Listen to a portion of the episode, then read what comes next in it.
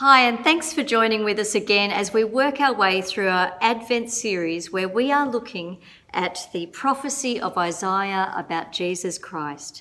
These wonderful words For unto us a child is born, to us a son is given, and the government will be upon his shoulders, and he will be called. And Isaiah gives these throne titles to this coming Lord Jesus, says about him, This child will be called Wonderful Counselor, Mighty God Everlasting Father, and Prince of Peace. Today we're going to be thinking about what it means that Jesus Christ is the Prince of Peace. Peace is such a big word. We tend to use it commonly when we're talking about world events. Um, geopolitical events. And so we might sadly use the phrase when we say that Syria is a country that has not experienced peace for many years. When we say it hasn't experienced peace, we're saying that due to the fact that there's been so much conflict, that people live in fear for their life, that they live in fear that someone will drop a bomb on them or cause, cause them violence to them or their families. Because of that, we cannot say that they experience peace. So, peace at a geopolitical level is about the absence of conflict. We also use the phrase more generally at a society level. When we talk about living in a peaceful society, we're saying we live in a society where we have we're able to live our lives as, as we wish. We have a, a certain amount of freedom, uh, where diversity is respected, where equality is worked towards, uh, where there's goodwill and people just get along. So whether we're talking about the absence of conflict at a geopolitical level or at our society level, this sense of people getting along. They're two of the common ways we use the word peace today but they're inadequate, okay? Um, saying that peace is just the absence of conflict or people getting along is a bit like describing champagne as wine with bubbles. I mean, it is, it is wine with bubbles, but it's so much more. Um, and I think of champagne at a, at a time of the year like this when we have so many celebrations and, and family reunions and so many things to, uh, time to reflect on our year and, um, you know, it's a special occasion and champagne is very special. So to just say it's wine with bubbles is inadequate. And to just say about peace that peace is just the absence of conflict at a world, at a world political level, um, or it is people getting along in society, it doesn't describe it fully enough. The Bible describes peace um, in a much in a much broader and deeper way. And when Isaiah said that Jesus was going to be the Prince of Peace, we need to think about what was in Isaiah's mind when he said the word peace. What did it mean to him then? The word peace uh, in, in his day was shalom. And shalom, this peace, was the greatest pinnacle of blessing that anyone could experience. We read about this blessing in the book of Numbers, chapter 6, where we read this, and I think these words will be familiar to many. We often end our church services with these words. The Lord said to Moses, Tell Aaron and his sons, this is how you are to bless the Israelites. Say to them, The Lord bless you and keep you. The Lord make his face to shine upon you and be gracious to you. The Lord turn his face toward you and give you peace.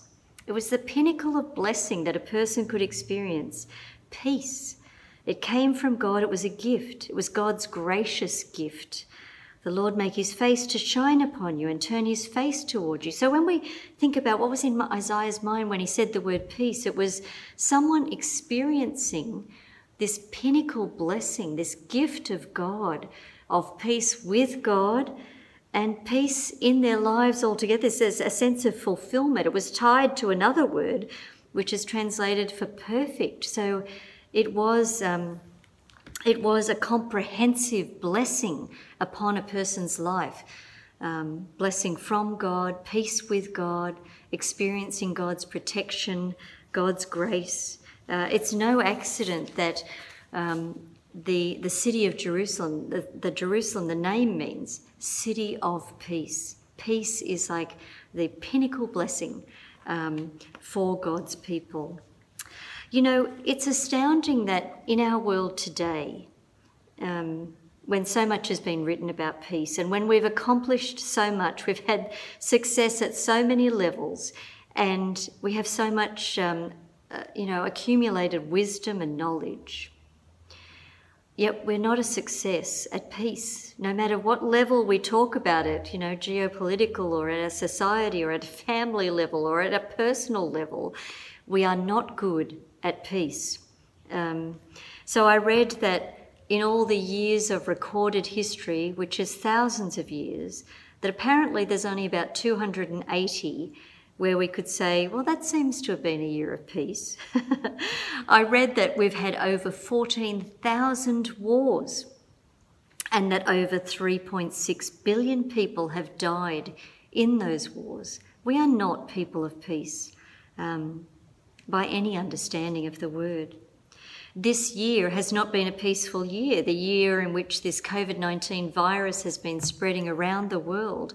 And when governments um, are developing COVID 19 mental health response plans because if we carried any lack of inner peace, any, any problems into this year, then the isolation that has been a result of the pandemic has exacerbated many of those problems for people. So, whether we're talking about society level, international level, a personal level, uh, whether we're talking about um, a sense of anxiety and a lack of inner peace that we might feel in ourselves, a sense of fear, and so on.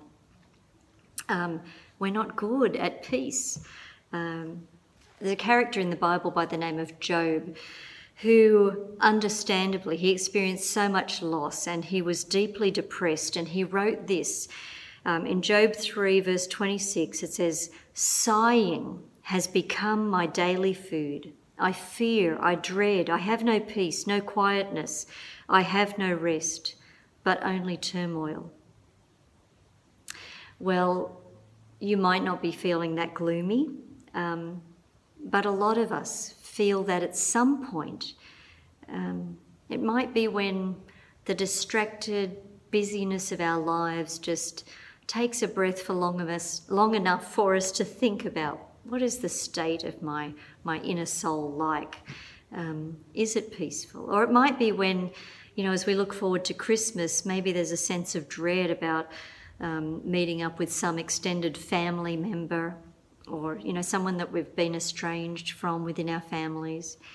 Uh, or it might be that, that, that terrible that terrible feeling of sadness that we have that comes from a memory of a time when we said or did or didn't say or didn't do something that resulted in pain for another person. Uh, that lack of inner harmony and peace, whether we're talking about it in ourselves, in our families, at society level, internationally, um, it's a terrible thing. Isaiah 48 says, There's no peace for the wicked. Uh, we often joke with that, you know, there's no peace for the wicked. And Romans 8 says, we are all at enmity with God.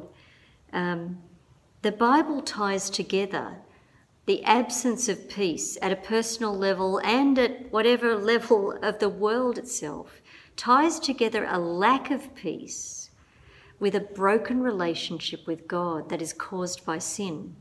And unfortunately for all of us, the Bible says we were born into sin because, in a sense, Adam is our father. He's the father of, of sin because he, he was the one who sinned. And we all carry uh, in us this awful spiritual genetic DNA, if you like, that gives us a propensity to sin. Um, and you know that's it sounds like an out there word, but let me talk about it in other ways. Like you know, we carry with us a propensity towards a sense of entitlement, um, towards self absorption, uh, to a certain carelessness and recklessness about other people in this world and how, how they feel and how cared for they are.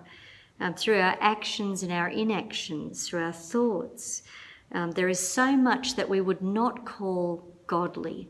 Although we were created in the image of God, sin has marred that image and broken our friendship with God. And the Bible says that broken friendship means that we don't experience that gift of peace of God in our lives. Enter Jesus Christ, the Prince of Peace, the one who brought peace. Uh, he brought it from heaven. In that sense, he's a prince by royal lineage. He is the one who brought peace into the world. Um, he is the Prince of Peace. He is like a prince, a leader. Preeminently, he was a person of peace. And he's able to bring that gift of God's people, peace into our lives because he's able to restore our friendship with God. He's able to overcome sin.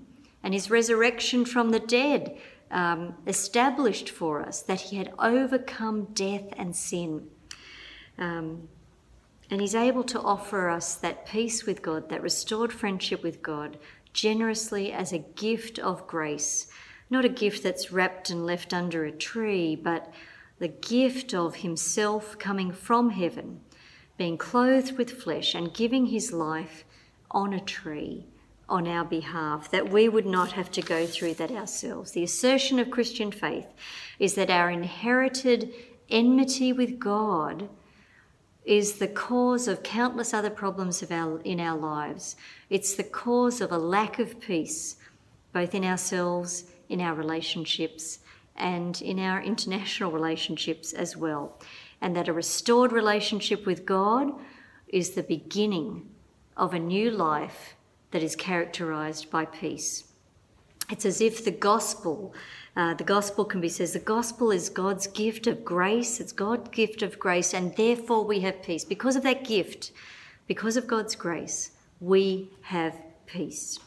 Um, Ephesians 2 describes how Jesus brought us that peace. And Jesus himself, of course, said that he, he said, In me you can have peace. In this world you'll have trouble, but take heart, I have overcome the world. In me you can have peace. And he said, Peace I leave with you, my peace I give you. Ephesians chapter 2 describes Jesus as our peace. Paul writes this For he himself is our peace. He has made the two groups one, and he's talking about, you know, the diverse tribes of humanity of the, at the time, the Gentiles and the Jews. He says, He's made them one and has destroyed barrier, dividing walls of hostility, by setting aside in his flesh the law with its commands and regulations.